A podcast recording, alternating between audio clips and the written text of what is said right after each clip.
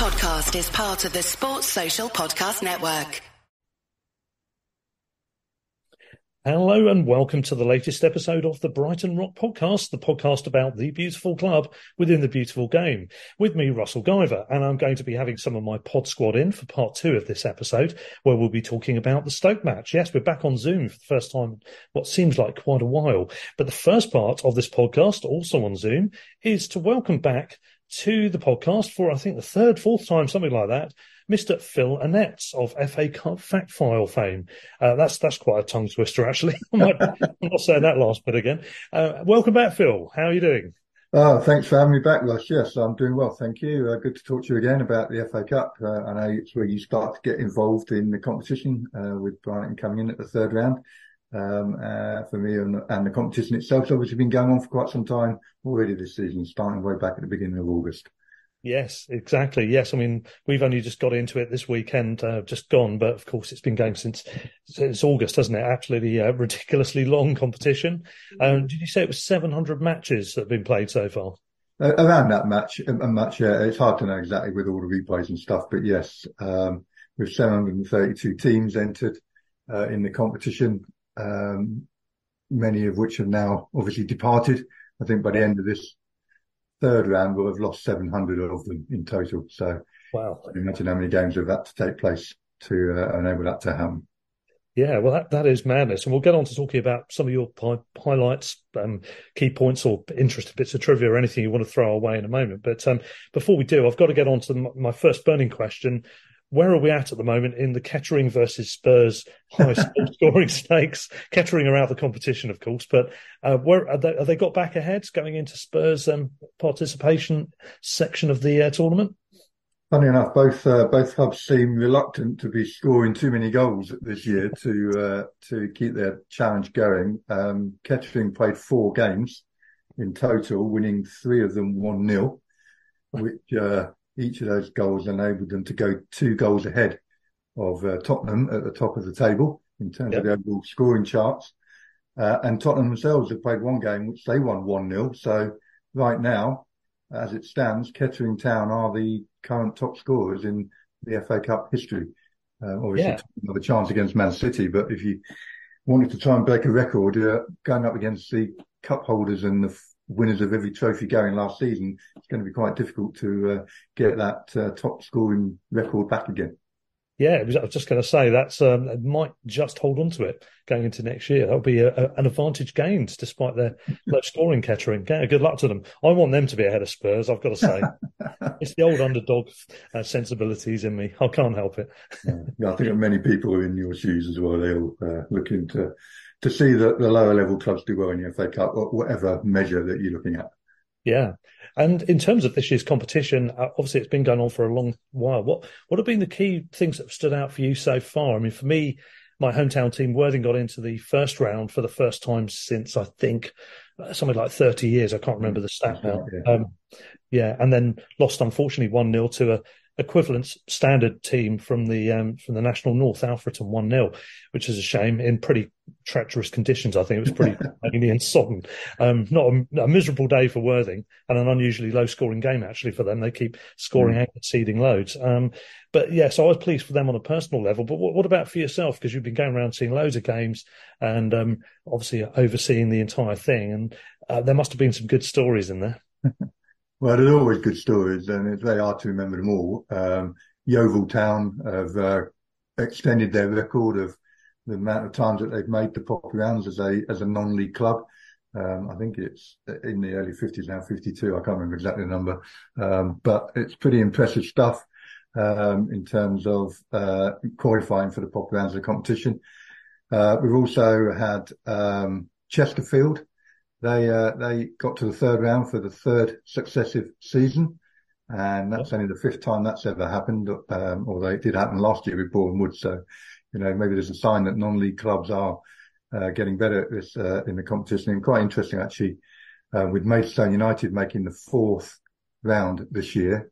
fantastic achievement for them. They've already played six ties to uh, to get to the fourth round, and that's as many as the winners will probably have to play. So, you know, they've already will play more games than the winners will in the end. Uh, but that means that we have non-league representation in the fourth round for the fourth successive season, which mm. uh, hasn't happened since uh, Blyth Spartans managed a fantastic run by back in 1978. So uh, it's quite a quite a good year for the non-league clubs in this season's competition. Yeah, that's absolutely fantastic. I, I, I mean, it got um, top billing on the highlights in the Maidstone game when they they won one 0 which was great against Stevenage, a decent side, and yeah. Steve Evans is no fool either. You know, the manager of them, so uh, that was a good result for them. Um, I'm pleased they got through because that's one of the grounds I've not been to. So I was hoping to get all them in the next round with the Albion having got through as well. Mm. Um, another one being Eastleigh, but they've they're not. Well, they're in the draw, but they haven't uh, yeah. settled matters yet. They've got a really good draw though, didn't they? they have. I mean, what an incentive for that match, Newport versus Eastleigh. Uh, the winners host Manchester United, so there's a massive. Uh, it's bound to be on TV. Uh, massive payday, great opportunity to pit yourself against uh, some of the better players in the country, uh, and you never know. Pull off the shock of the century, who, who knows? But it's it's what the FA Cup's all about for me is when you get those big mismatches uh, between the top flight and lower level clubs. And we haven't had that, we haven't had any yet this season. Um, the way the draw's gone so far, the non-league clubs have avoided top flight clubs. Um, so that if it is Eastleigh, that would be the first time this season that we see that kind of disparity. Yeah, absolutely. Um, speaking of non-league teams, and uh, we've had one. Well, we've had quite a few incredible scorelines. Not least the one you already know what I'm going to say next. The mm-hmm. Swindon Aldershot game from round one. Yes. Swindon Swindon Town four, Aldershot Town seven, yes. which itself is an insane scoreline for any football match. Um, not least for the fact that the non-league team was the away side. And, um, they, um, I mean, that's the first time, isn't it? I think the stat is the first time a non-league team has ever scored seven against an, a league team. Is that home or away, or just away? Just away from home. So it's the first time that it's happened. Way back in 1905, six, Crystal Palace met Chelsea uh, when both were in the FA Cup for the first time. There's a lot of history between the two. Chelsea had been become a football league side whilst Crystal Palace had to settle for the Southern League. Um, and uh, they met in the cup and back in the day in the qualifying rounds, uh, the cup matches clashed with league games for Chelsea. Um, because it wasn't set up for league and cup games. So Chelsea played reserves and Palace won 7-1. 7-1 being the, the current highest score of a non-league side over a league club. So when Aldershot went 7 0 up at Swindon, I was getting ready to type on the keyboard about how fantastic this is, what history it is and what a brilliant uh, result. And obviously it ended up 7 4, which in itself was a fantastic result. And as you said, uh, they did set a new competition record by being the first non-league club to score seven away from home at a football league side in the FA Cup. Yeah, it was, it was incredible. I mean, that, yeah, the comeback itself, if it wasn't for the the nature of it, it would have been you would have thought, oh, that, that's incredible comeback coming on on there, but uh, didn't happen in the end. But yeah, what what a scoreline! And looking at the results from that round, there were loads of high scoring games. Actually, there was a there's a five one, a four 0 a seven two Bristol Rovers uh, winning against non league opposition. Um, there's a five one for Eastleigh actually against uh, Boreham Wood, which is a pretty decent result. And um, I think Harrogate won five one at Marine. You had um, plenty of three twos and two twos and all that sort of thing. Is it? I mean, where where does it sit in terms of the numbers of goals scored for this stage of competition? Are we are we getting close to a record? It feels like we might be, but uh, you'll know better than me. I don't know if you've got those stats to hand, there, Phil. I don't have them to hand, but from past research suggests that this isn't the golden period for goals being scored. Oh, okay. competition um, back in the 20s, 30s, and maybe maybe even in the 50s when the offside rule changed. I think there was a a massive increase in goals scored. Um, I haven't done the stats, but I get a sense that we have had periods in the past when there's been more goals scored per game. Um, I think in the third round so far, there's 99 goals been scored in the uh, 32 games. Yeah. Uh, which is about three goals per game. Um, yeah. It's not a bad average, but I think we've, we've seen better than that in the past. Yeah. Um, lots of good goals as well being scored, especially in the last round. In fact, your your boys Leeds United. Uh, well, I, I knew there was going to be a, some goals in that, but I thought that was going to be something crazy like a four all or a four three win for your lot. But you actually ran out three 0 winners. Uh, but I'm pretty sure that was the game, if I'm not mistaken, where Bamford cracked in an absolute worldie. Brilliant goal. And uh, I think the uh, the is it the Puskas Award for goal of the year? I don't know what. I yeah, yeah. It's up there. It's a fantastic, uh, intuitive strike. You've got to say. Um, you know, on another day you could have tried it and it would have gone anywhere, but on when when you watch it, it's just perfection and yeah. uh, superbly done. And for Leeds, it's uh, amazing. They don't, they don't have a great FA Cup record uh, in recent times. Um, quite challenging for, for me supporting them as a big fan of the FA Cup to see my team not perform too well. Uh, but we did, the, the club set a, a, record in the competition in the third round. Oh, uh, yeah. This is for away draws, isn't it? Yeah, that's right. So they were drawn away from home for the 13th successive time, which is just the odds on that is, is phenomenal to uh, two to the power 13, whatever that number is. Um, yeah. And uh, it, it, it's amazing. We've now finally got a home draw in the fourth round. So I, I, did a massive cheer when that was pulled out of the hat uh, yesterday, as yeah. much as if we'd won the competition itself. I mean, Leeds, Leeds go in massive numbers. It, a conspiracy theorist might even think, hang on, what's going on here? Are they right. picking a big team to be the away team to get a, a bumper crowd for a home side? You could, you could write all sorts of conspiracy theories into it, couldn't you? And, but then, yeah, I was going to mention that stat actually, if you've, you've clocked it. And um, Aston Villa as well, I think had, uh, they'd had a bad record in the cup in terms of elimination, hadn't they, in third round stage until this season's narrow win yeah. against Middlesbrough. Yeah, if they hadn't, if they'd, bit, if they'd have lost um, on against Middlesbrough, it would have been, I think, the ninth successive defeat on the trot in the competition, which I think would have been a competition record for a team from the top flight to lose that many uh, games successively in the competition. Uh. Uh, so yeah, that that uh, things have turned around for them. They've won uh, into the fourth round for the first time in eight years. So yeah. I'm sure you know, there's a little bit of relief. I know a lot of people don't care for some of these side stats, but there's others who, who it hangs over them and they just want to get it off their backs yeah. and uh, forget about it. And they can do that for a while. Well, we, we all like the good goals, and obviously, um, I mean, we mentioned the one, the, the Bamford goal, but there's also I think Kov scored a brilliant goal, beautiful, took it, turned, and shot from range. I think I was, I think I was in the cup match, unless I'm mixing it up with the league game. I'm not sure. Um, but there was also um, uh, who else? Forest. I, um, I think it was at Gibbs White. Someone had a brilliant drilled shot in the top corner. There's plenty more besides. I'd be, I'd be doing a disservice. I think, I think the Tottenham winner was pretty impressive, wasn't it? Yeah. Oh, yes, that's right. Yeah, that was that was a cracker. Porro, wasn't it, that scored that? Yes. Yeah.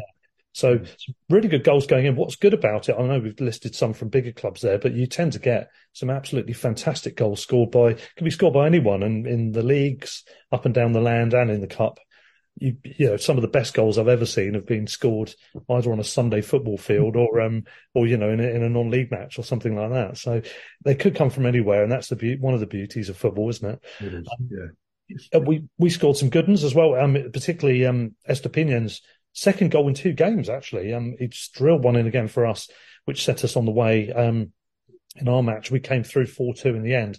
Uh, Phil, what's the um, what's the situation with Brighton in terms of our um, our stats and how we line up at the moment. We've um, we've got another away draw away at Sheffield United. I'm not sure if we played them before in the competition. Yeah, you have. Yeah, you've met twice before. Um, you met way back in 1921-22 uh, season when Brighton were in the third division south and yeah. uh, Sheffield United were top flight at the time. And I think uh, Brighton won 1-0. Uh, hmm. So one of the early shocks for, for the club. And you met again in more recent times. Um, I think in the 1980s or 90s. Uh, trying, yeah, 1986, 87. I think this time, I think Sheffield United did win that game when you were both in the second tier. Hmm. Um, so you have met before. You got even record. Uh, game that could definitely go either way uh, on on the day itself. I think. Yeah, I'm trying to think actually if that game, that second match you mentioned, was televised because I remember watching a match when they still had the, the older format of the ground with the, the, red pillars all the way along. I don't know if you remember that at Bramall Lane. I saw it. I saw a game on TV. I think it was that match actually where they ran out. I think was it two 0 win or something like that, three 0 I think they won it on a replay, so I'm not 100 percent sure. Okay, yeah, might might be mixing up the games, but um, yeah. So we, will we'll go in hopeful, of course, because we, we feel we could beat any team on, on our day, yeah. um, with the possible exception of Man City. um, so glad to avoid them, that's for sure. not, not, an exciting draw for any of us, obviously, but um, nonetheless, it's a winnable game. And uh, as I said, we've still got Eastleigh, Maidstone, and Wrexham are the only new grounds potentially for me in this competition. right. Okay. So I'm really hoping we get Wrexham at some point um, because um, that's it's hard to go to there as a, as a neutral because you can't get tickets. But yeah. I could if I was in the away end. Obviously, um, I'm in top priority for that. Um, but uh, yeah, that, I mean that would be quite a tough fixture, but I wouldn't mind going there in the cup. Um, uh, in terms of Wrexham and other other teams, is, are there any other standouts in terms of people's achievements this year, particularly those that are still in the competition at the moment? Uh, well, there's obviously a lot of clubs. Uh, well, the bigger clubs are always in this fourth round. You know, it seems like perpetually they make it. Man City, it's 12 years since they failed to do so. Man United and Spurs, it's 10 years since they failed to get this far. And you've got other clubs like Fulham, Leicester, Liverpool and Southampton, it's five years. And then yourselves, Brighton, four successive seasons of making it this far. So I don't know how that sits in uh, Brighton's record, but it sounds like it's quite a good run for them um, yeah. from, from, the past. Yeah, we've mm. we've quite often done disappointingly the competition when we've entered at the third round stage, and also when we were in leagues one and two and entering at the first round stage. Yeah. It was a long time. I think it was a long period where we didn't get anywhere near the third round, or, or anywhere near the fourth round. Anyway, yeah. Um, yeah. Um, and, then, and then you've got other clubs who are who I, we talked about earlier, Aston Villa, who have made it through for the first time in eight years, and Watford, they've had their first win since they were in the cup final uh, back in 2019. So they've gone some time without winning a game. And then you have Newcastle as well, who uh, haven't got the greatest recent record in the FA Cup. And it's the first time for four years they've made it this far, having beaten their local rivals, Sunderland, uh, obviously very happy up there in the northeast.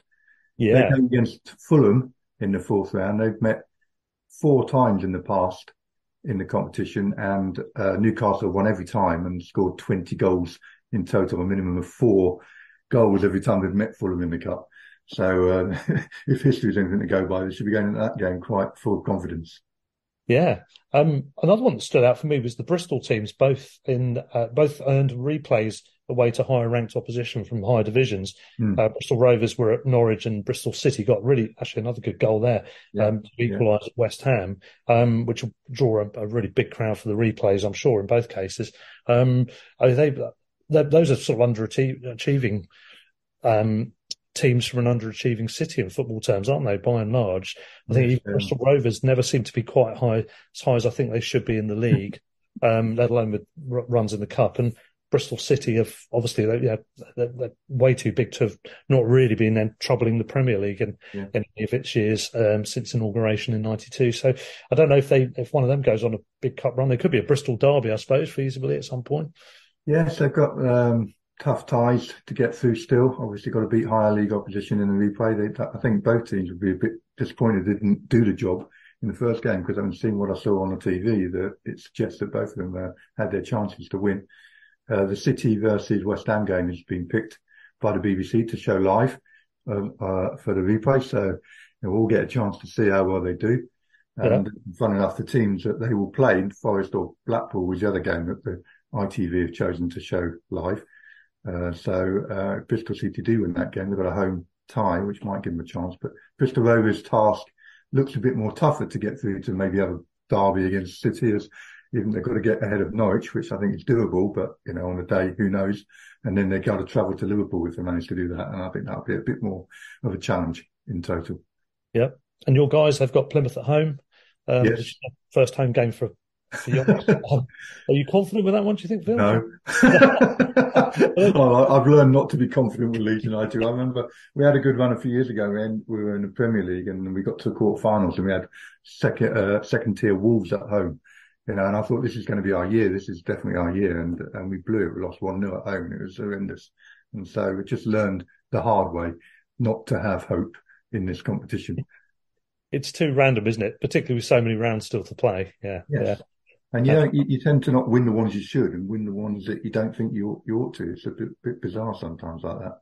Mm, yeah, yeah, that's it. Um, so it, yeah, I mean that, pretty much sums things up as they are for now. We'll, we'll love to get you back on at some point, maybe a later stage in the uh, in the tournament this year. It's, it's, all to play for. A lot of teams, some big matches, some interesting matchups, and I'm sure that will carry on round to round. Um, in terms of TV, the only other thing I was going to mention with TV, as always, it's frustrating, isn't it? I think the, the choices were predictable but irritating. I mean, for example, BBC with Arsenal, uh, Arsenal against Liverpool, uh, which Liverpool won 2 0. Um, th- those sort of games, because the BBC don't cover the Premier League live, getting an opportunity to, to have a live match coverage of those, of those games they're not going to pass it up. And it's about ratings and that sort of thing, isn't it? The commercial channels you can understand more because of the advertising. But do you find it a bit disappointing when the BBC picked that? I know, I know you can see why they've done it, but there were so many more enticing ties, weren't there, in this uh, this round that's just gone or just going through? Well, there's a couple of things there, really. Firstly, I, I, don't think the size of the TV audience will be that different, regardless mm. of what game they pick. It's it's a live game on terrestrial TV, which doesn't happen too often, and we know that that there's an interest in watching live football on the TV. And mm. so, yes, they picked Liverpool v Arsenal because they know that that has a more worldwide appeal. But in the in the uh, UK, it doesn't matter if they'd have shown that game or if they'd have shown the Maidstone game. I think the, the, the TV audience would have been, you know, around about half a million difference. That's all. So, you know, not too much. ITV, yes, they will always go for the big, big clubs. And I, I made a statement a few weeks ago when the TV choices were made that saying that the TV channels aren't showcasing the FA Cup. So they're not using their channels to showcase the FA Cup. They're using the FA Cup to showcase their channels which is why they choose all Premier League games rather than choosing the games that epitomise what the FA Cup's about in terms of non-league. So it's quite interesting when Maidstone won, they were all over the story. You know, isn't this fantastic? It's the epitome of the FA Cup. It's what the competition's all about. Maidstone have won. Yeah, well, why didn't you show it? Why did you not pick it and give yourself a chance to be there when the glory happened? Exactly, and and to give those, those clubs a rare chance to really make some extra money. I mean, obviously they, will make some round to round uh, by progression, but yeah, the TV money could have been a, a huge difference to a club yeah. like that. Although they're well run, actually, Maidstone. Apparently, they, according to the highlights, um, the BBC, they make a profit year on year. So uh, they've been excellently run, but nonetheless, they still deserve the reward. Uh, should be penalised for that. No, and I think also, you know, you, you, there's more likelihood that the Arsenal, Liverpool, Man United, they'll get through to the later round. So you have a chance to show them them. So give give the third round, give the opportunity for those that have struggled through to get to get there, and give them a moment in the sun. But uh, unfortunately, that's not the way the commercial element of these TV channel choices works. Yeah, frustrating. Maybe something for the regulators to try and have a, some sort no. of a, a pull. That's not going to happen, is it? But... That's not going to happen. I mean, I've, I've complained to the BBC. Uh, I think I did it for five years on the trot when they kept picking all Premier League side games, and they've just got the same stock response. Yeah, we choose what we choose because we want to maximise our ratings or interest in the competition. But it, yeah. it's, it's baloney none of that justifies Palace v Everton on a Thursday night, does it? Though? well, I think I think that was a legacy of the fact that they had to move all these games, spread them across because all the yeah. London clubs have been drawn at home, and it was uh, the Met Police saying you can't have that many games at home at the same time. So. Yeah, whilst it wasn't a great choice, and it, I made I said the comment that it was as exciting on grass as it appeared it might be on paper. Um, uh, it turned out it was nil nil draw, ball draw. It wasn't very exciting at all. I'm just glad they haven't chosen to show it again, the replay. Uh, probably end up being a five all cracker, but you know, that's the way it goes. Indeed. Well, Phil, it's been great having you back on. Um, for anyone that doesn't know, you're, you're regularly popping up talking about the FA Cup and the FA Trophy and FA Vase on the non-league podcast, aren't you? Which uh, you're semi-regular on there. Um, yes. Uh, for anyone that doesn't listen to that and therefore doesn't know, I'll ask I'll ask you to do what the presenters on there do as well, and just uh, throw out there your uh, your Twitter or X and uh, and other um, contacts. Still Twitter, always I think always will be. Twitter, yeah, let's stick with that. Yeah. yeah, so you can find me on Twitter uh, covering all the competition, primarily the FA Cup and FA Vase. I I am in the midst of working out I can do the FA Trophy as well, um, but uh, FA at FA Cup Fact File and at FA Vase Fact File is the place where I produce all the stats and there's links there to all my um, previews and reviews of every single round that goes on during the season. Fantastic. Cheers, Phil. Thanks for joining us. Until the next time, thanks. Cheers. Oh, cheers and good luck to Brighton in the next round. Oh, cheers. thanks very much. And dare I say it to Leeds? I'll be unpopular. you can cut that out. cheers. Cheers, cheers mate. Bye.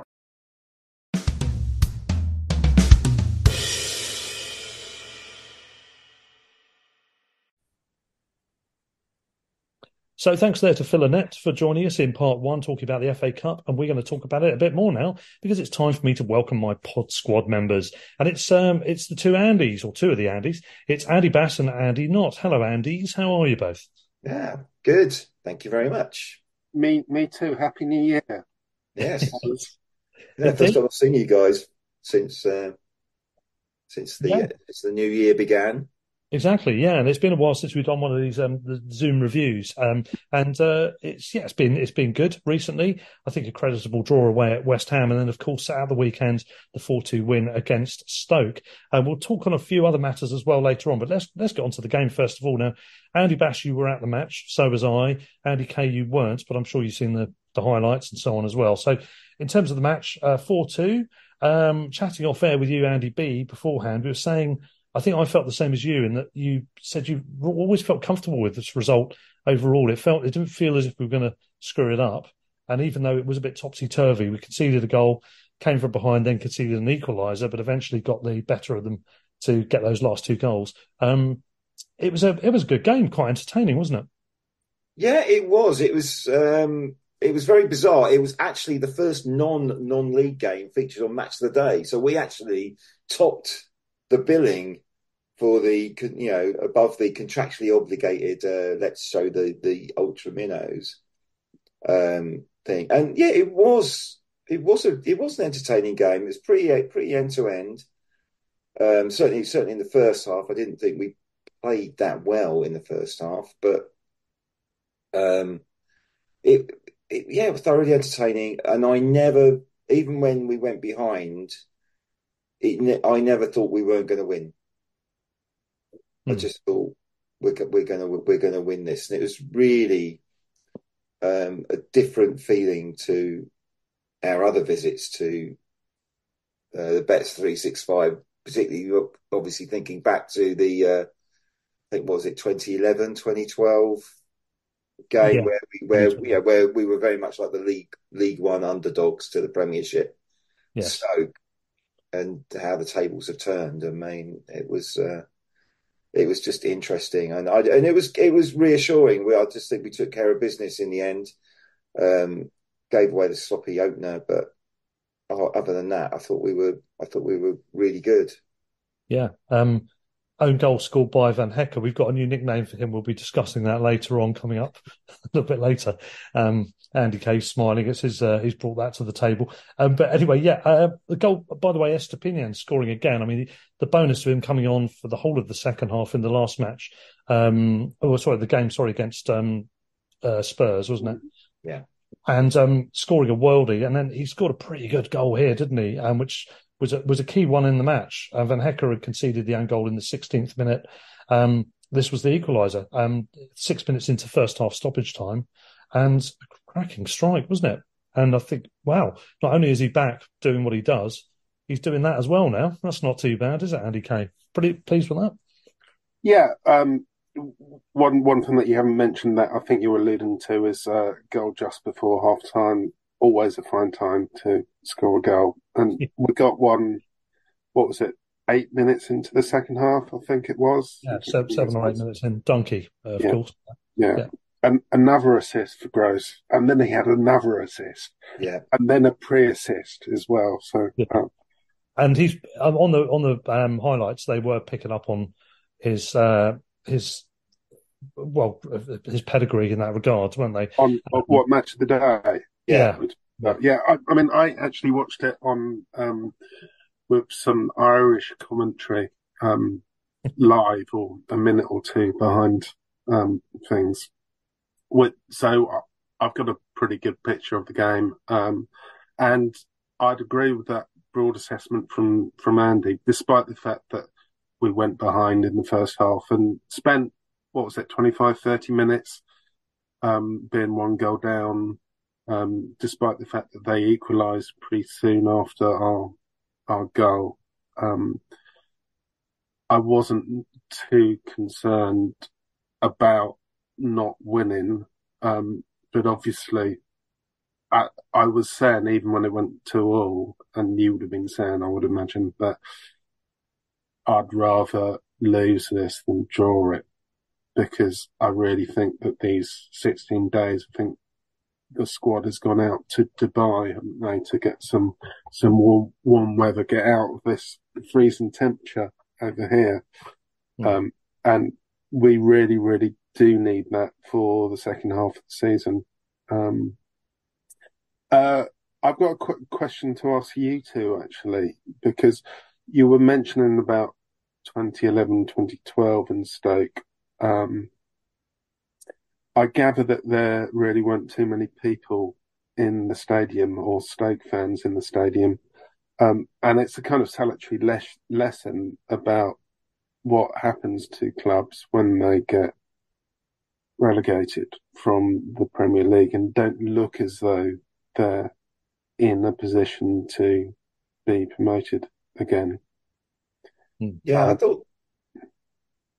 Sorry, Yeah, I- so yeah. it's kind of like, what was there a bad vibe amongst the home, home fans or whatever? And Not, no, no, I don't think there was a bad vibe from the home fans that turned up. They, you know, I mean, they, they were quiet, but when when they scored and were, were in the league they got behind their team, and um, I don't think you can have a go at the, the Stoke fans that turned up. They, it's the ones that the ones that didn't. It's a disappointment for them, uh, and it's a bit sad, really. Um, it's like it's a great. I mean, that the you know the first time we went there, the ground was full. Um, and, and, you know, it was a really good atmosphere. And when you know, when they were like duking it out in the Premier League, it, you know, it was the archetypal difficult place to go for any away team. And and I, you know, I, I think that lack of atmosphere helped us. Um, also, the fact that we had, you know, a rather ridiculous number of fans that actually did go to that. I think they're all trying to get their 15 points for the away leg over the ne- next round of the Europa League. But but that notwithstanding, um, you know, people, you know, at, we were backed. Well, I thought our support was excellent. Um, you know, their their fans were good for a bit, but they, you know, but they were quiet in other things. But it is surreal, and it just feels wrong playing playing a game in, you know, in, in- where they've closed basically closed one entire side of the ground. Um, I mean, Mm. obviously, you know, it's you know, it's more, you know, it is more expense, and so you know, it's it's cold, it's expensive, still, you know, up there. So I'm not really going to cast aspersions on anyone who decided they had better things to do with their money or time on Yeah, Saturday afternoon. but it, But, but it, it, was but kids for quid and 15 quid, wasn't it? Yeah, For a ticket? yeah. I think I, have actually watched some um, a Stoke vlog um, of of the game. It's quite interesting to see it from their perspective, Mhm. and um, you know they yeah they they seem to be very supportive, um, and um, I don't know. I think their fans are quite hopeful for the future with their new manager, but but yeah, it was just weird. I- But I just thought that we really we really turned up for work in this one. Frustrating first half um, in terms of sort of like final ball quality was was not very good, but the intent was there. I don't think we were ever taking it easy. I do suspect that Roberto might have had a few words of encouragement, shall we say, at half time to maybe spur on the effort somewhat, and it clearly had an effect because you know we we we came out we came out all guns blazing second half, and even and even like their penalty just didn't didn't keep us down, and we made. I like the way that the, the players celebrated the goals. Like- They really cared. They wanted to do it. I think they think we can win it. Uh, I think so. and I think I think our fans think we've got a chance, especially the way the draws panning out. And you know, if worst comes to the worst, even if we got one of the so-called big guns, like you know, City or Liverpool or something, I mean, they, they these are teams that no longer we no longer cow before Hmm. before we play them. Yeah, Yeah. but of of all teams, I would rather avoid City and Liverpool. And hope, Yeah, I would, I would too. But yeah, so Hope, yeah, hope they get knocked out, and if I hope, they do, if they knock each other out, and maybe Tottenham knocks, um, Tottenham are drawn against City, aren't they? Yeah, yeah, Chelsea got Villa. Not that we can really call Chelsea a big club anymore, but hey, but no, I mean that, that's it'll be good to get rid of those teams. And yeah, I mean that obviously City and Liverpool can't knock each other out. One can knock the other out, but if one of them's out and then maybe Arsenal beats Liverpool, someone could take Arsenal, Arsenal on. out. Oh, they're Arsenal out, of course they are. Yeah, yeah. So I mean, this is the thing. We've had that big match already. We've got two more big matches. I think we can do Sheffield United. I'm not expecting it, take it for granted, but it's it's an okay draw. It could be a lot worse. But um, go, going back to what you were saying, Andy, and, and answer to um, Andy Kay's question. Yeah, I'd, I'd go along with what Andy said about the, the fans. I don't think there was any toxicity of any sort um, there. I think everyone seems quite happy. But there just weren't that many people there. It's interesting the way they've arranged the crowd uh, to be in uh, as as optimum a possible position for the TV cameras. Uh, it was very patently obvious when you're at the game, and you can see they've they've sold from the the, the far left hand corner as you look from the camera uh, along towards the goal and just beyond it, and then there was no one else. Um, stand to our left where the TV camera is placed had absolutely no one in there apart from a one small section, squared section of um, fans who families, family and friends and all that stuff. Yeah, and then what I think they intended to do was to sell the other big stand opposite the cameras all the way around, so at least the corner, which they were unable to achieve. Um, but I think it is a salutary lesson about where you can be from now versus elsewhere. A lot of Albion fans would say, "Oh, we could do with a, a bigger grounds." Not that it's realistic that we'll get one, but 35 or 40, you know, would be better because you can you can sell more on say for example you get someone like Newcastle you can give them their five or six thousand and we can still sell out the rest and that kind of thing. And all the time we're doing well yes we could. But I think as you said there Andy Kay if and when if or when and when whichever it is that we end up back in the championship or worse it is quite sad when you see someone like Stoke and it's so it's such a big stadium for the amount of people that were there. There certainly were not 17,000 as apparently has been claimed. No um, way. I think that we're talking 13 tops for that game. We had 4,000 sellout, didn't we? Or yeah. 3950 or whatever it was. Um, and they, they didn't have more than twice that. So I'd say 13,000 maximum at that game. Um, but you know, it's it's state of play. You know, they're they're they're in that position at the moment. They'll probably come good at some point later on. There will be occasions where they'll fill that ground, even if they don't. You know, for a big cup match, if they've got to a quarter final as a championship team, they get loads in. But it is a bit, yeah, it feels a bit um, soulless and a little bit sad seeing that many empty seats at a ground. It's not ideal, but from our side of it, the away fans getting four thousand fans to that game shows you what the uh, what the interests are from away supporters. Um, yeah, I mean it's in, incredible. I mean it might be partly down to the cost of the ticket, and as Andy has yeah. said about the um, 15 points for the yeah, Europa. There's two things make the difference. The the distance, which is what put me off going. It's a long way. Um, you know, to get four thousand there, that's that's really something for an FA Cup third round time. Um, yeah. yeah, it's great. Just, there's something. There is I'm, something about the cup, though. It's like yeah. you kind of, whilst you're still in it, the magic is still there, mm. and there is that possibility. I, I do think, um, you know, we're, you know, we're fighting on loads of fronts. It was disappointing to get knocked out of the League Cup, but you know, still like Europa League. Amazingly, we are seventh. Is it in the in the yeah, despite the fact we only got two players, and um, hmm. and now like the FA Cup, I I think it's unfinished business for us, and I think, and I just think that's the mentality that particularly De Zerbi has brought to to this football club. And I think he's kind of like dragging Bloom and Barber along a little bit.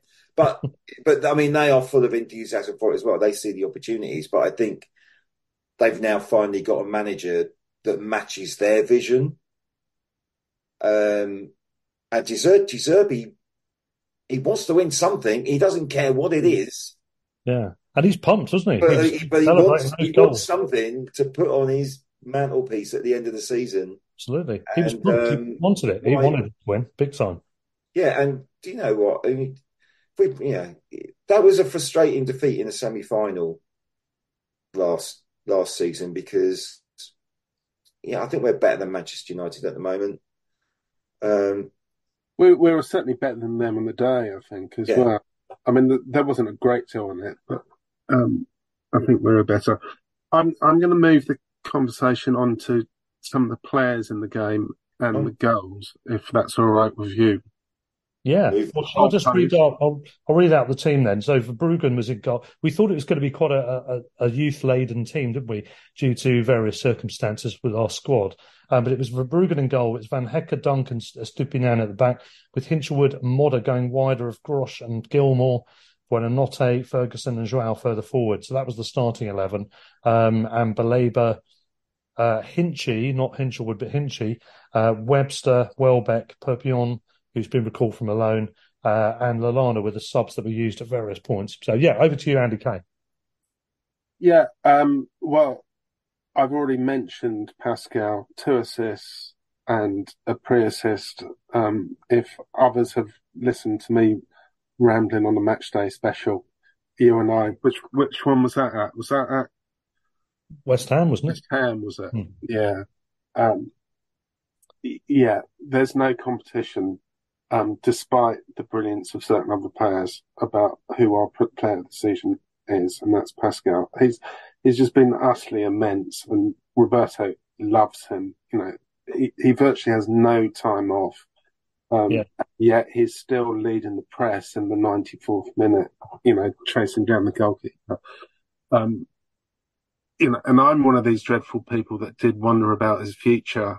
Um, in the kind of early middle of the Potter years where he wasn't that good.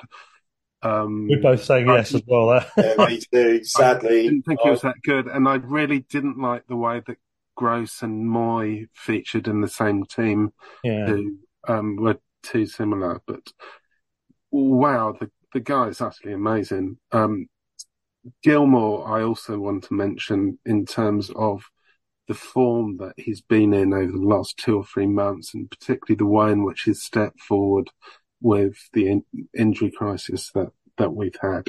Um, I mean, he's really come on this season.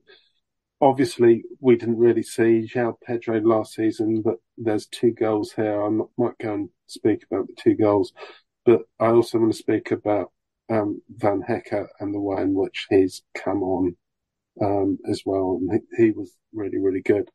But in terms of the goals, um, my view of the three of them, um, and I'm talking about the second half goals here, um, we actually got the second one, we actually got a goal from a corner.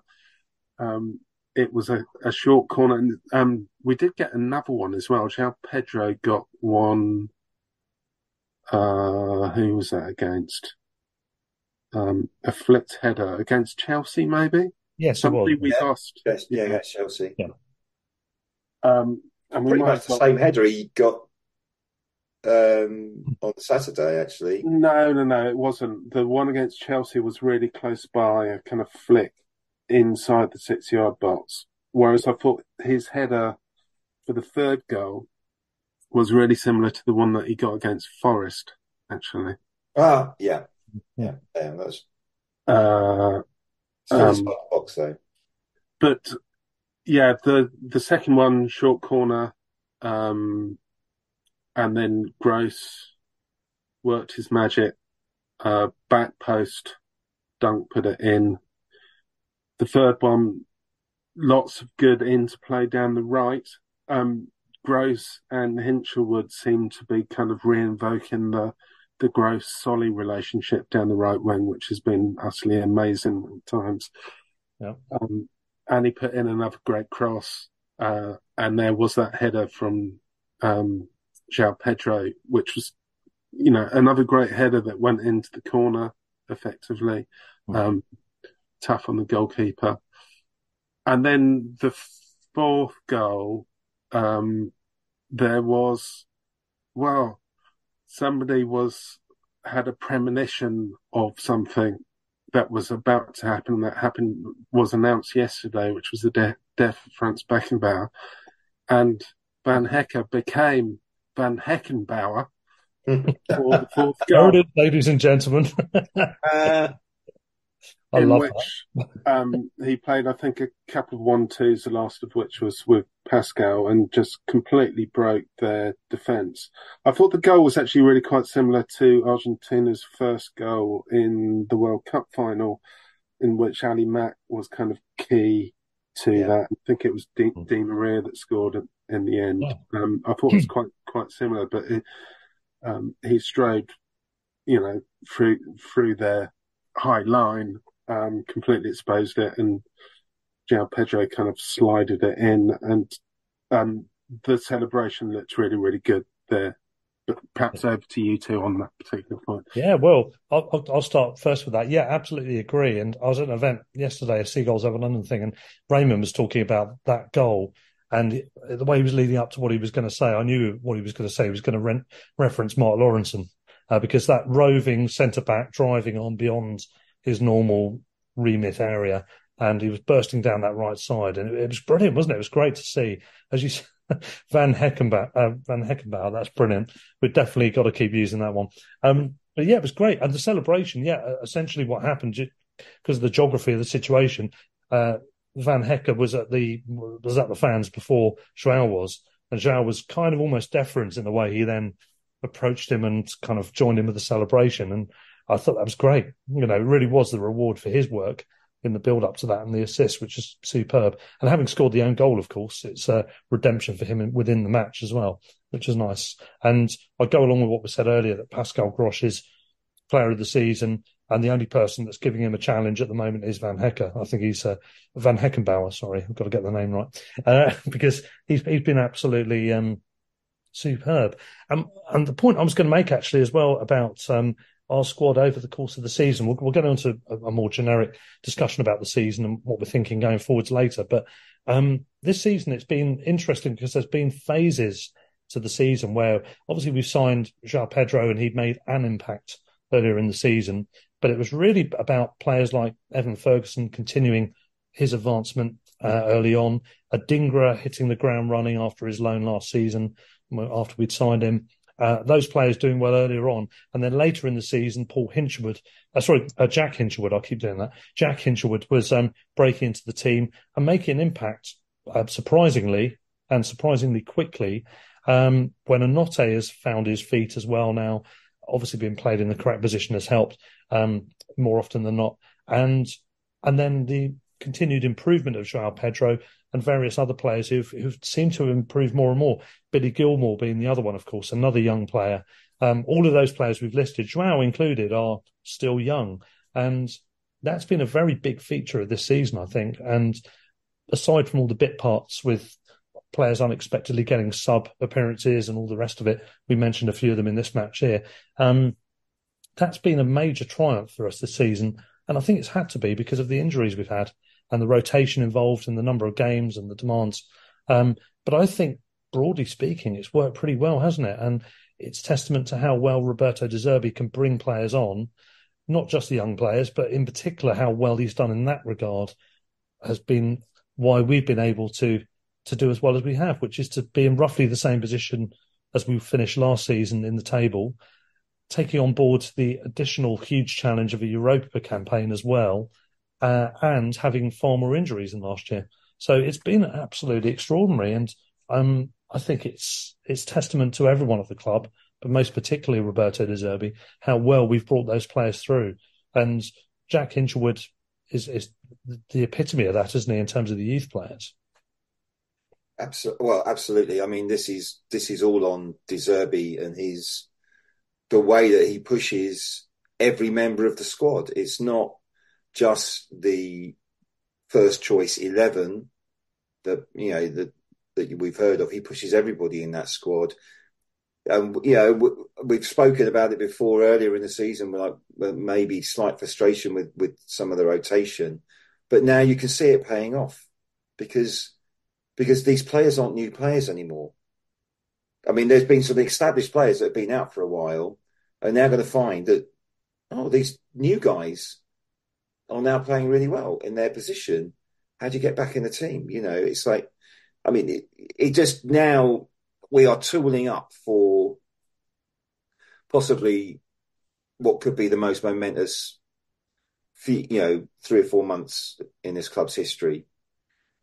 And De Zerbi's made sure has now given us enough artillery to sort of like really have a go at it really give it a good go. I mean, who knows how it's going to end up? We don't know whether it's going to be successful, whether it fizzles out. But we've given ourselves an opportunity now to genuinely dream of bigger things than um, than, than we would have dreamt of before.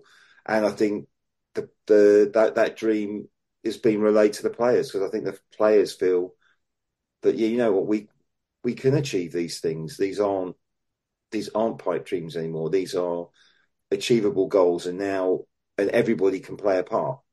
It's not just like you know what was notionally like the, the first 11 or the first 15 but now there's like 25 25 players involved um it doesn't matter whether you're youth you know whether you came from the youth team like like Hinshelwood or if you're an established veteran like Pascal Gross the contributions have come have come from everywhere and people like Buonanotte uh, have, have really had to step up you know with Enciso was yeah, we've lost key players. We lost key players just when they were maturing. Like Enciso was finally becoming a potential superstar player, and then so he's we signed, so we signed Fati, and he comes Yeah. into Yeah. he gets injured. Yeah. And Matty, who is definitely a potential superstar, and he gets injured. Solly March playing the best football of his career suddenly has it his entire year taken away Igor from him. as well.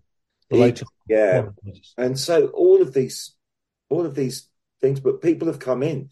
Hinshelwood's come in, Buonanotte's come in, um, Moder's coming back now. I mean, you can see he's not up to speed yet, but he's but De Zerbi's giving him the chance to get up to speed, and he's only only going to do it with those minutes on the pitch.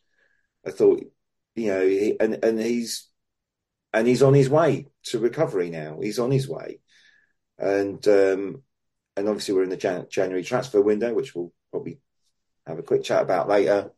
Um, but there's certainly at least one very exciting addition coming in, and we're going to think, well, where can we play him? But we we need all of these players. We want to. The Premier League is so hard; it's much harder to finish sixth this year than it was last year. I think much harder. Um, so if we're if we're aiming for that, we need we need more people to step up to the pump and deserve it. I, I've all I've thought for like the last sort of month and a half. I just thought this team's going to be really good in March and April. It's going to be Hmm. really good in March and April when people are back, when people have had their time, and we've got through like this lean period of like you know quite a lot of draws. We haven't lost many games. Mm. So even though we've gone through a dry spell, we've still been accruing additional points. But we are now building up that war chest to really go for it in the in the crucial part of the season. I'm And- so excited! It's incredible. Oh, so am I. And and you know, I've listed all the things we've done and where we are in the table and how well the season's gone uh, overall, despite the adversity. And we have now, as I think Andy Cove mentioned, reached that um, that uh, position where we can have we can relax a little bit. We've got to a stage now where we've got a a, a very welcome paucity of fixtures over the next few weeks, especially avoiding a replay in that cup match. Um, and um, it's it's going to be a lot easier to cope, I think, now. And we need to make our mark in the next couple of months before it gets more intense. But I think we've we've reached the stage of the season that we knew was coming, but with a satisfying amount of points. I mean, we could have had more. We should have had more. Actually, we should have. I think we should have grabbed points in games. Despite tactics to the contrary, we should have still overwhelmed those in certain matches, particularly the Sheffield United game. Uh, yeah, those three one-all draws that Roberto Yeah. keeps on referring to. So it could be even better. But what, one thing, just going back to what I was saying about the uh, the younger elements in the team as well. Um, one stat that's been thrown around a lot as well is about how many goals we've scored from teenagers. Um, Jack Hinshelwood's goal against Spurs, uh, great goal by the way, fantastic, wasn't it? Um, with Joao's build-up play, um, was our 19th Premier League goal scored by a teenager in 2023, which I think Andy KU actually popped on one of the WhatsApp groups at one point. Um, the next nearest is Man United in second place with four. And apparently, the whole of the Premier League has only collectively had 16 goals scored by uh, by um, uh, teenagers outside of the Albion. So, yeah, we've we've got more than the rest of the Premier League put together, which shows how much of a value there is on those players. Yes, obviously Evan Ferguson being a, a key part of that. But even then, he's kind of gone a little bit off the radar a bit, and he's he's, he's gone. he- He's not in the best of form. I don't think he's lost his confidence or anything, but he's just not quite um, finding the chances that he would like. He still looks sharp when he tries to take them, like the West Ham game. You know, it's a really classy, quick bit of instinctive play to work the space to try and have a shot. It didn't quite work, but I don't feel as if he's losing confidence. I think he just he's just you just go in and out of form in general, don't you? And I think, but but you know his his goals have helped. Um, but those stats are incredible. Yeah, yeah, they are. I mean, in terms of Ferguson, if you listen to Roberto's press conferences, he tends to be a lot more revealing than our prime managers and many other managers, and um, he has explicitly said that um, Evan's been carrying a little bit of an injury. Um, yeah. And mm. because of the injury situation, he's been hugely overused. Um, yeah. So I don't think it's necessarily the the fairest way to judge him. Um, but I think you are right in saying that he hasn't really got into the kind of opportunities that he capitalises on because um, his his goal scoring is is amazing. Um, and let's hope that with the injuries coming back and uh, the emergence of a couple of players, I, I, think really the ones that have kind of surprised us over the last couple of months are Buonanotte and um, Hinshelwood. I mean, yeah. Hinshelwood is just so mature for an 18 year old and looks so exciting, really does. Um, and Buonanotte really seems to have kind of bolt up. Um, he seems to be enjoying playing uh, centrally far more.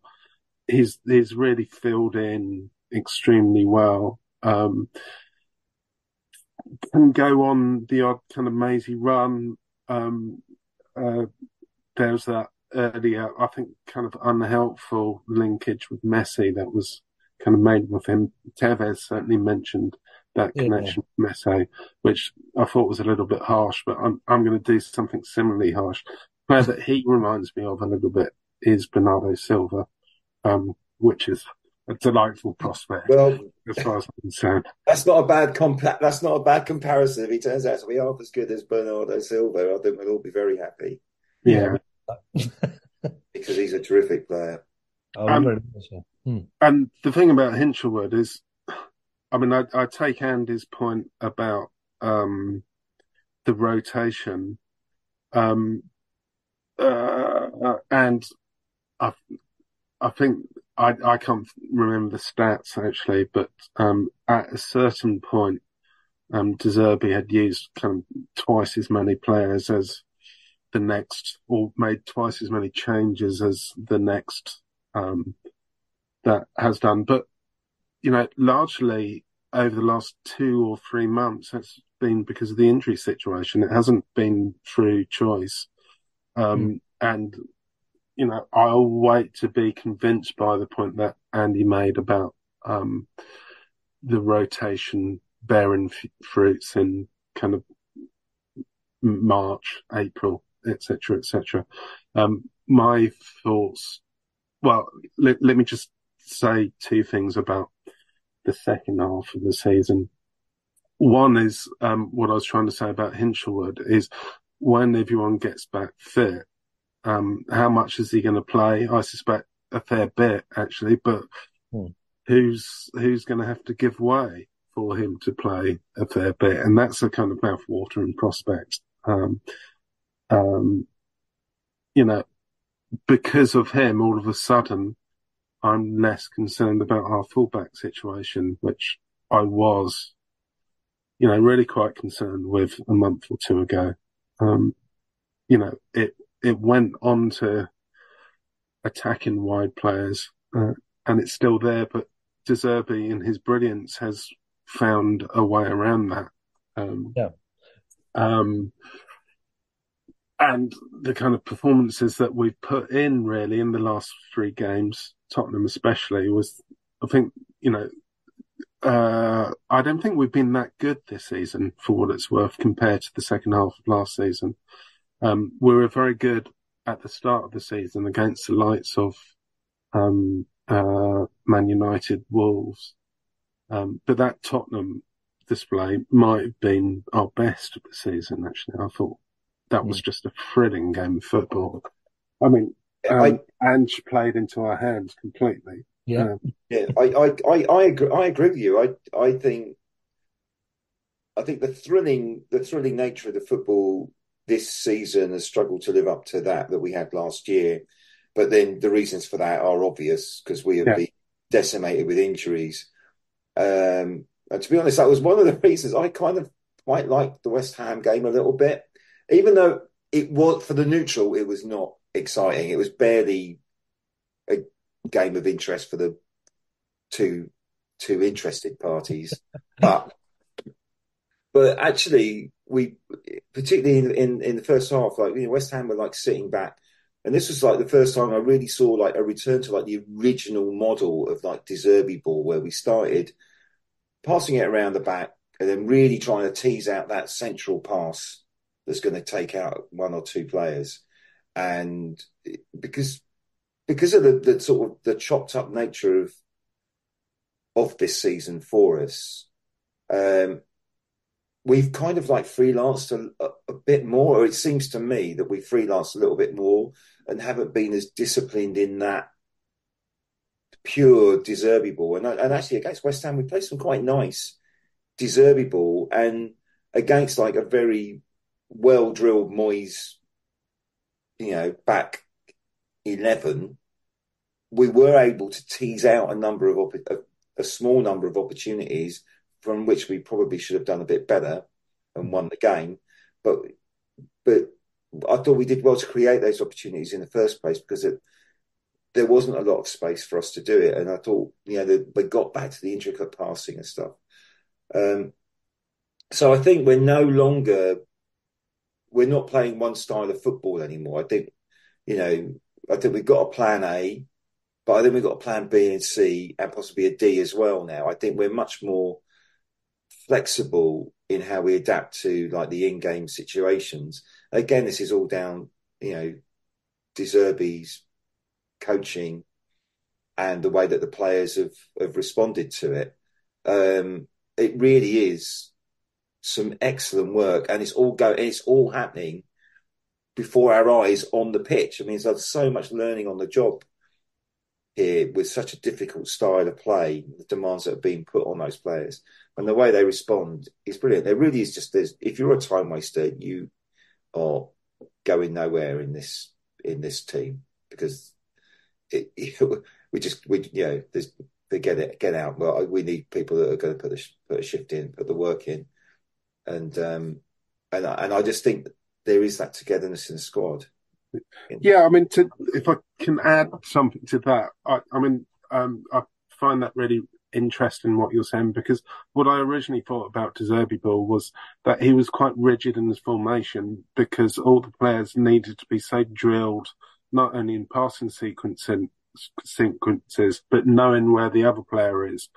And you need that rigid, rigidity or formation in order to do that. But he, seems he seems to have kind of worked kind of hybrid formations into yeah. the system where mm. we kind of shift between a back four in possession, uh, um, or is it a back? No, it's a, it's a back four when defending and then, um, a back three in, in possession. And it kind of started off when Baleba kind of dropped back into the kind of sweeper role.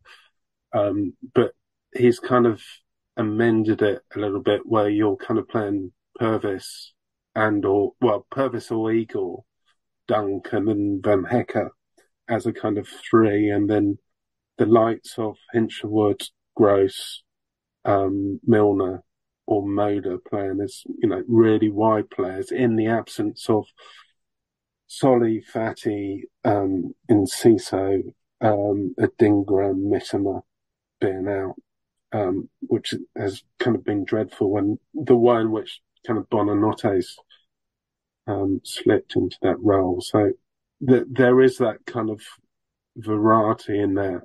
I suppose a question that I've still got for him is, um, and in terms of the West Ham game, actually, against a side that's very good, very well organised at playing that block, and in terms of the West Ham game, I thought the first half was really very dull indeed, actually, and that was down to them. And we weren't terribly good, but we still created that.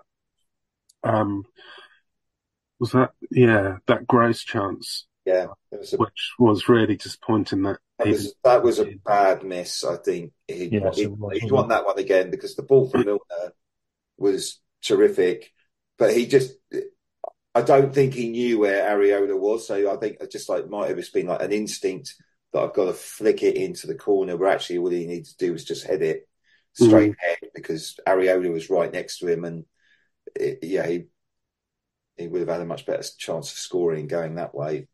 Um, and it, yeah, and it, it, took a lot of work to get that opportunity to score. Yeah, it it did. Um, and in the second half, I thought we are actually all over them. Oh, and, fantastic. Um, uh, in terms of, of Moyes' West Ham side, um, that that bodes well for those teams that can play the kind of deep block against us. I would say bodes very well the way in which we did kind of begin to cut through them. And I will note that I think our expected goals in that game was 2.5 or something like that. Mm. So it was really about the finishing not being quite. Yeah, I almost hasn't hasn't really been a feature of De Zerbi ball. Actually, you know, it was a yeah. feature of possible, wasn't it? I almost mm. wonder if in in in that game because we were basically the wingless wonders going back to the 1950s. Uh, um, or was it? Or was that? Or was that the 60s? Was that Ram, Ramsey? It was uh, Alf Ramsey, wasn't it? Wingless. Yeah, 60s. But um, uh, it, it kind of forced us to play through the middle um, against West Ham, and then I think when you brought when Lallana came on, and he's one of the best close control players I think I've ever seen. He, I mean, that guy can turn on a sixpence um, in such a sport, in such a you know, he created he created his own chance um, in that in that game. But we were working our way through the middle, and you're right. It's like we've had trouble against the low block all season. De Zerbi's been trying to figure out how we can beat it.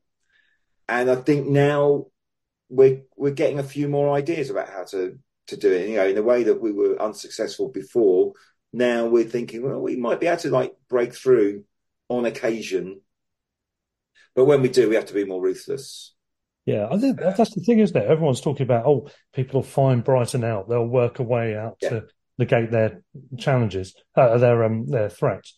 Um, but yeah, that works the other way as well. We can work out how to negate their workings out on us.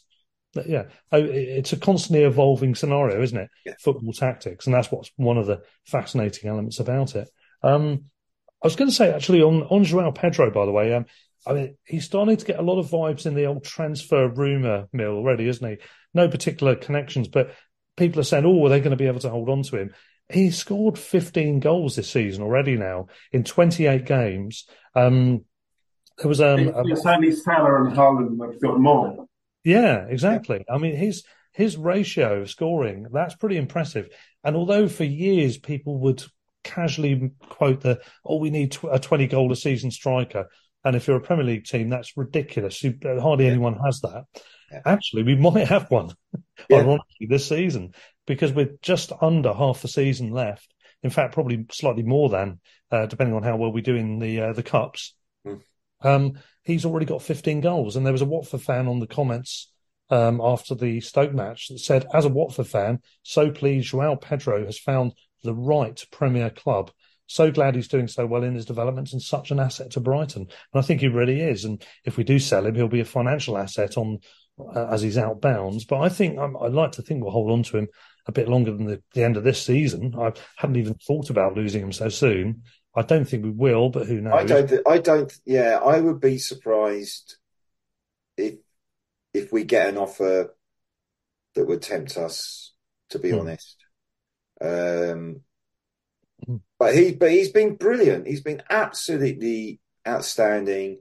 And um, I know that some people would say, "Well, he scored, but half his goals are penalties." But I tell you what, they all count. Take it from a team that never did continually missed penalties uh, over the last few years and lost points due to it. They all count. Those are goals. Yeah. And you try you try scoring 100 percent of your penalties. It's Exactly. not easy. And Exactly. um, and but but his enthusiasm, he's and he's had to adapt. It was quite interesting. Uh, I think Brian Owen had a chat with him.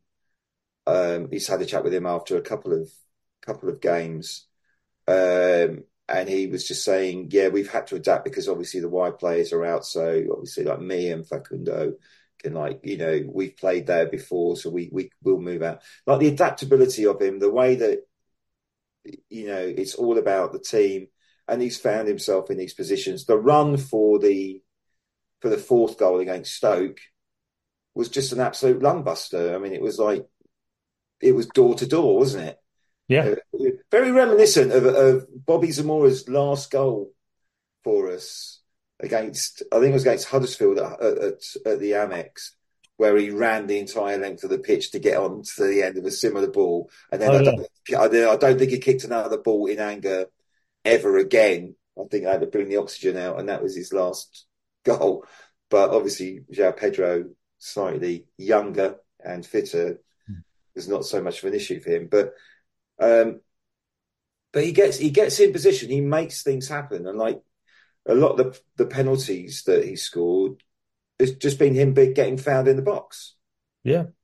He Um, works incredibly hard. He gets through a lot of miles. He tracks players. He, he. He tracks back, and he, he makes bursting runs. We saw it against uh, in, in all the build-up play to that Hinshelwood goal against Spurs. He did a very similar thing in creating the chance against West Ham, which unfortunately he then repeated what Pascal Gross had done with his head in the first half and just put it straight towards the goalkeeper. poor, that was a poor shot. In, Poor finish, yeah. bitterly on that occasion. But those bursting runs, that energy, and obviously the space that then then creates for other players is where it's uh, where it's at. I guess that's one thing Ferguson's I still can't doing. let this finish. Sorry to interrupt you. Yeah, there. sorry, go on. Yeah, I yeah. can't let this finish without me contributing to the discussion about João Pedro because I absolutely love João Pedro. and the way, um, what you were talking about there, Russ, was his work rate is phenomenal. His running is just extraordinary, both on and off the ball. Um, and that's kind of feeding into what you were just saying about him winning penalties and so forth and Hmm. lung busting and that run across West Ham's defence. Yeah. Um, that he did, which wasn't too dissimilar to the way in which he set up, um, I think the Hinshelwood for the first goal, um, against Tottenham. Hmm. Uh, but yeah, I absolutely love João Pedro. And you talk about his penalties. I mean, he's an amazing penalty taker. I, I still can't work out how he does it, but he's No. taken the wrong way. I think somebody's done some research on it, News North Stand Chat. I think it's something like 85% of the time he sends the keeper the wrong way. And the times where the keeper's gone the right way, he's, he's hit, hit it right in the corner hard and lifted it. yeah.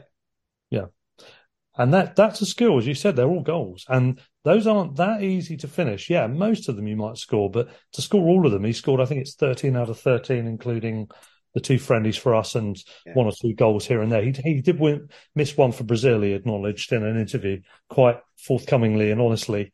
Um, but that's the only goal he's the only penalty he's missed at all. But yeah, I'm, I'm trying to study his method and what what he's doing suggests that he must be seeing the goalkeeper and then placing it the other way. Yeah. Um, but I can't see him looking. I mean, I, I know No, he's, he's, looking down when he connects with the ball. Yeah, what- it's I mean, he's, extraordinary. he stares at the goalkeeper. Yeah. Um, So whether he's lulling the goalkeepers into thinking he's not looking at them and they can make a confident choice to go this way or that, I don't know. But it's it's certainly working marvelously for us. Even better ratio than Alexis Mac Allister. And I really feared one of the biggest fears when he was sold was, oh, who have we got? Because Pascal's record wasn't perfect. We didn't really have many other people. Danny Welbeck had taken pens, but he'd missed some anyway. I was wondering, oh, who tell you what, Milner's good at penalties. But Milner's, yeah, he, I don't think he's missed. He's not taken a huge number, but he, he always seems to score them, especially in shootouts, doesn't he? Well, the ball the ball stays hit Yes, as they say. when when, when he kicks it. Um, you know, He, he so- used to be um, Liverpool's penalty taker before Up. I mean, he used to score virtually all the Yeah. time. Yeah, and the other thing is um, set pieces have been an issue in both boxes in the past. One one feature which is slightly improving is Joao Pedro's getting on the end of stuff at the right end. We've alluded to it earlier um, a, a, couple of times in, in recent weeks. Um, but moving the conversation on, someone else who I think might be good at set pieces, who we haven't signed yet, but very excitingly are on the brink of confirming, is Barco, the uh, Boca Juniors player who has been described variously as a left back or a left winger or a left midfielder. Um, Tim Vickery insists he is a specialist left winger who can play at left back. I think Andy Kay, you mentioned that he did originally play his games at left back before he uh, broke in and played left midfield thereafter. Um, more recently, he's been playing left back anyway. He's playing for Boca. There was a release clause of 10 million. And apparently today, as we speak, which is Tuesday, um, that release clause activates up to 14 million. So it's an interesting period of time. I'm not quite sure what's happened with that, but Tim Vickery. at 10. We've got him at 10 because, yeah, he, he, was on um, Sky Sports News today. Uh, interesting thing. He said everyone in Argentina has reported it's a done deal. This is before we heard that the medical is now going ahead, which is now the case. Um, and yeah, apparently it was a case of if, if you can activate it at 10 million, or there was the option to have have it at 9 million with a sell on of 10%. I'm not quite sure what the final dealings are, but that, that's the sort of ballpark we're talking about. Uh, and that is going to be a bargain because by all accounts, and according to Tim Vickery, he is a cracking player, uh, very, very good, very, really talented. Um, he's described as a red-headed flea by Tim today on. He he did that um, in directly comparing him with Pervis, actually, and saying how different they were as yeah. players. Because I, I, think that's the way way in which the question is composed to him. Yeah, but, yeah I suggested he might be a, a replacement or something like that, didn't he? But that's not the plan for us anyway, not at the moment. Yeah, I, I it's funny. I, I spent some time watching some uh, Barco videos recently, and I see him playing further up the field than yeah. than at, than at fullback. I think he'll be a person that will play fullback if, like now, all the fullbacks are injured. But he's um, just a thrilling player going forward. He, but he can tackle. Yeah. And if you, if you watch the highlight reels, like quite a lot of his tackles happen in the opponent's half. Some of them will be him tackling from behind, um, as well as doing the normal defensive tackles in front. So tackling is very much a part of his game. So even though I expected to play forward, the, he has defensive chops. The, the you know he can tackle, um, so he could perform defensive duties. But but he's got a really light touch on the ball. Um, he moves and it, you know and he gives and goes, so he looks like a De Zerbi player. He looks like a you know bang bang bang player. So he, he wants the quick interplay and passing. He's got very good very good touch takes people on. He's very aggressive. Um, obviously, the Premier League, I think, is more is much more physical than the Argentinian league. So I think there might be, you know, there's there's going to be an adjustment period for him. But he looks like a player that can cause utter mayhem in the opponent's half, as well as defend stoutly in yeah. ours. Um, so I, I could even see him drifting into the into the middle. We don't have a central, we don't have a defensive central midfielder at the moment. We don't have a lot of a breakup, someone that can break the play up. I could see De Zerbi thinking, well, you know, well, we haven't got anyone else at the moment. How about I'll give you a run out there if, if I'm going to have like, you know, yeah, Pervis, and, Pervis, and, Pervis and Mitoma on the left. We'll we'll just chuck you inside a little bit and see and see how we get on with that. Um, I don't. He looks like he could play all over the pitch, um, which I think is definitely going to appeal. Yeah, to, Roberto, Roberto definitely isn't fully um, fully immersed in the notion of Baleba as a first choice regular starter yet, is he? I think he's he's alluded to that in a couple of interviews, and you can see by his, when he's been picked, he's not being picked as a default at the moment notwithstanding any anything going on behind the scenes where he's not available. Um, but the other thing with um, with Barco is um, we don't have, I think, a potent left-footed set piece specialist. And Tim Vickery alluded to the notion that he can take a wicked free kick with his left foot as well. His crossing is ridiculous. Yeah. The other, this is the other aspect. He's just his delivery is superb. Yeah, I Um, mean, but I suppose in terms of what you said, Andy, about where he could play, for instance, um, if he doesn't if he doesn't play left back, and I suspect that he may well fill in playing a little bit at left back to give Pervis a rest, for instance, um, et cetera, et. But if he plays further up the pitch on the left, which is where I've seen him on kind of YouTube playing for Boca, then that's a left-footed player playing higher up, whereas normally um, Mitoma plays there inverted, um, and Roberto's light inverted wingers thus far. Um, not exclusively, because Adingra's right-footed and plays on the right. Um, but he'd rather, I suppose, he'd rather go with Mitoma and, and Solly.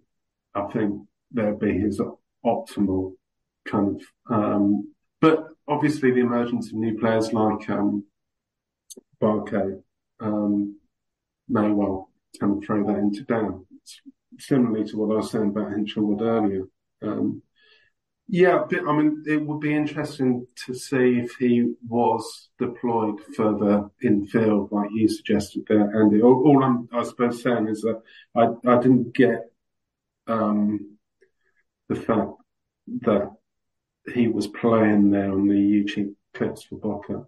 But I think he, I think he just drifted in. I think he just naturally drifted inside on situations and then just won the ball back. Mhm. Um, so he just looks like someone that can win the ball in the in the middle. Um, you know, his best highlights are when he's playing on the left because clearly, like that's that's on his proper foot. But but he just seems to have a lot of possibilities, and he just seems to have a lot of energy. And the you know, and the thing is that when you play lots of games, you need lots of options. yeah, Not all of not all not all of these players are starting every game, but they but they but they're probably going to play like half an hour at, the, at the very least. And you you know there'll be situations. He looks absolutely thrilling as a prospect, and I can't believe.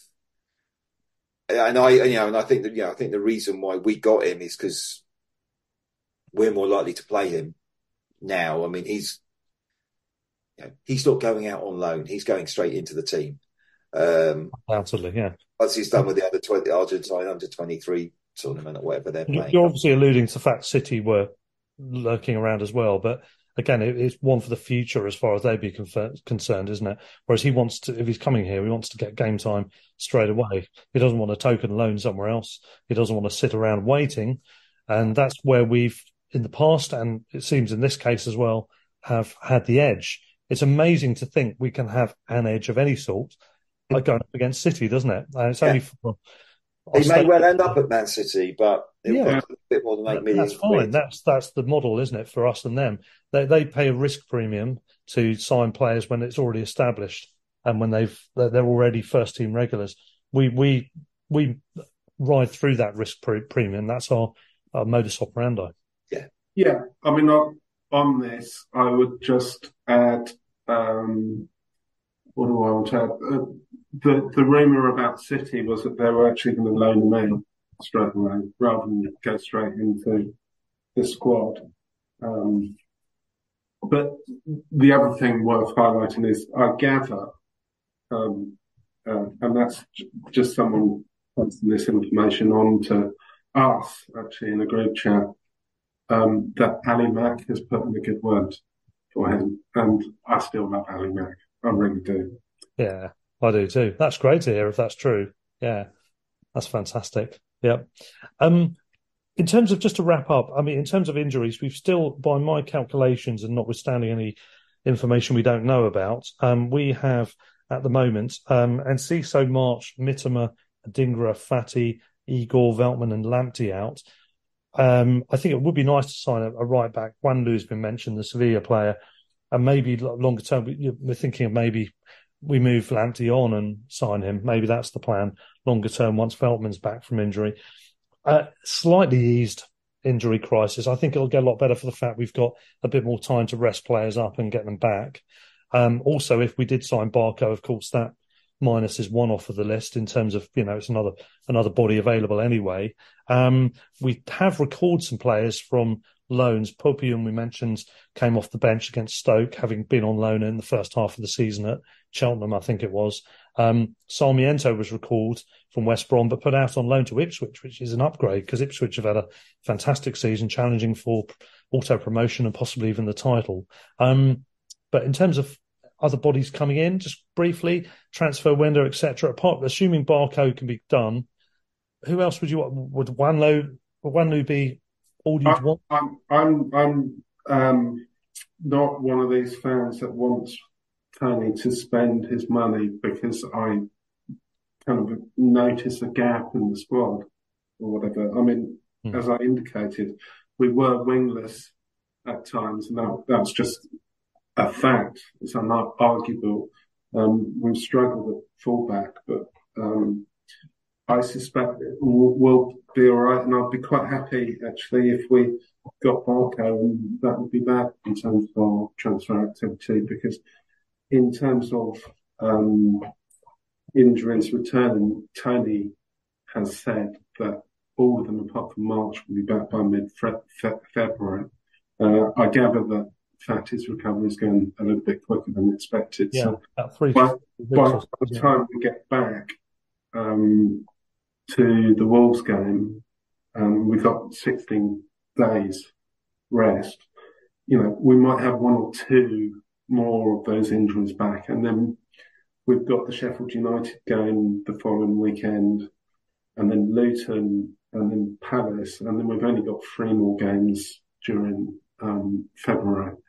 And I suppose one of my points that I wanted to make is if we're going to be looking up the table rather than down the table, I think we really need to capitalise on those games in late Jan um, and February in terms of the Premier League because you go into the second half of March, we've got um, the two games in the Premier League that we played then is City and Liverpool, um, and that will be when we're playing Europa League games or whatever. So um, that that will pr- prove tough those two games. So I, I want to try and get points on the table Yeah. um, But- over the next six Ab- games.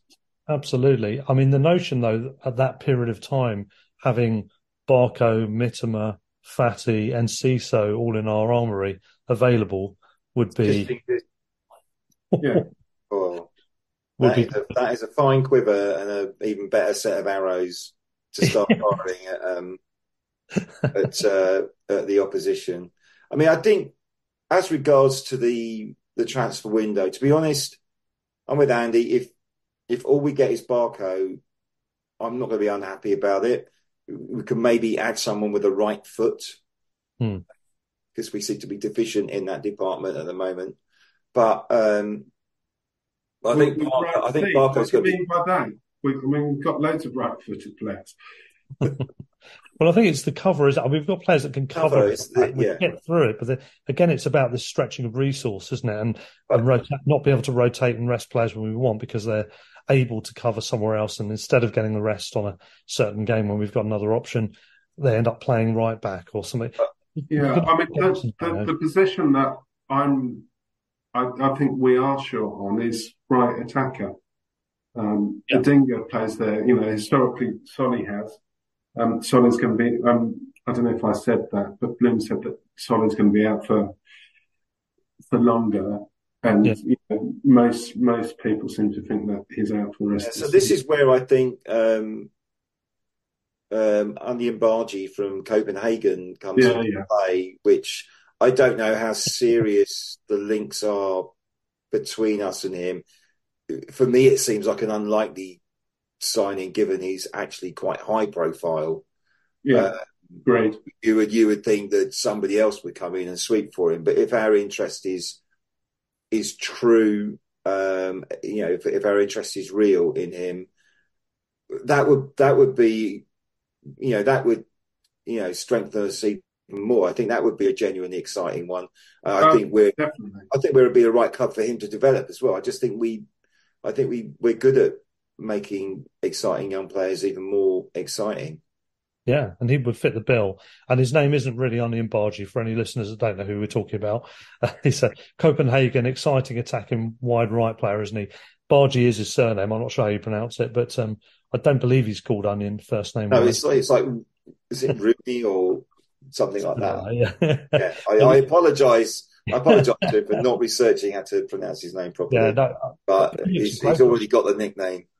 Yeah, yeah. Yeah, I mean, my, I don't even think Bargy is how you pronounce his second name either. So we're being even crueler to him. But I mean, I, I He's obviously good with all wouldn't that. turn him down. Um, he does really exciting player, but I agree with what Andy's saying. It's like his higher profile, and I suppose two points going in slightly different directions. Um, firstly, they're still in the Champions League, and I don't, don't know why they'd be looking to sell their best player. I yeah, I think I think it's I think it would be extremely unlikely that we would that this would be a Um, that we would get over the line. I think, I think we would have to work very hard to get this one over the line. Um, but the yeah, prospect of it is is very enticing. It is. And going the other way is they're, um, Copenhagen aren't likely to get through the next round of the Champions League, where the natural order tends to impose itself once you get into the two-legged knockout kind of stages of things. yeah, true. Okay, gentlemen, I think that pretty much wraps it up, doesn't it? Any other burning questions or points you wanted to make before we finish off this epi- episode? I think that, that covers it, doesn't it? It's been a pleasure chatting to you guys as always. It's great that we've got through comfortably in this cup match. Sheffield United away in the next rounds. Uh, a few, well, very close to when we're playing them in the league, which is one of those typical quirks that happens with the cup draws, isn't it? But we look forward to that one coming up. Um, in the meantime, thank you to Andy K. Thank you to Andy B. Uh, thank you to Phil Annets from earlier on in part one as well. And until the next time, stand or fall, up the Albion. The Albion. Up the Albion. Sports Social Podcast Network. Spring, is that you? Warmer temps mean new Allbirds styles. Meet the Superlight Collection, the lightest ever shoes from Allbirds, now in fresh colors. These must-have travel shoes have a lighter than air feel and barely there fit that made them the most packable shoes ever. That means more comfort and less baggage. Try the Superlight Tree Runner with a cushy foam midsole and breathable eucalyptus fiber upper. Plus, they're comfy right out of the box. So, what can you do in a Superlight shoe? What can't you do is the better question. And because they're super packable, the real question is, where are you taking them? Experience how Allbirds redefines comfort. Visit allbirds.com and use code SUPER24 for a free pair of socks with a purchase of $48 or more. That's A-L-L-B-I-R-D-S dot com code SUPER24.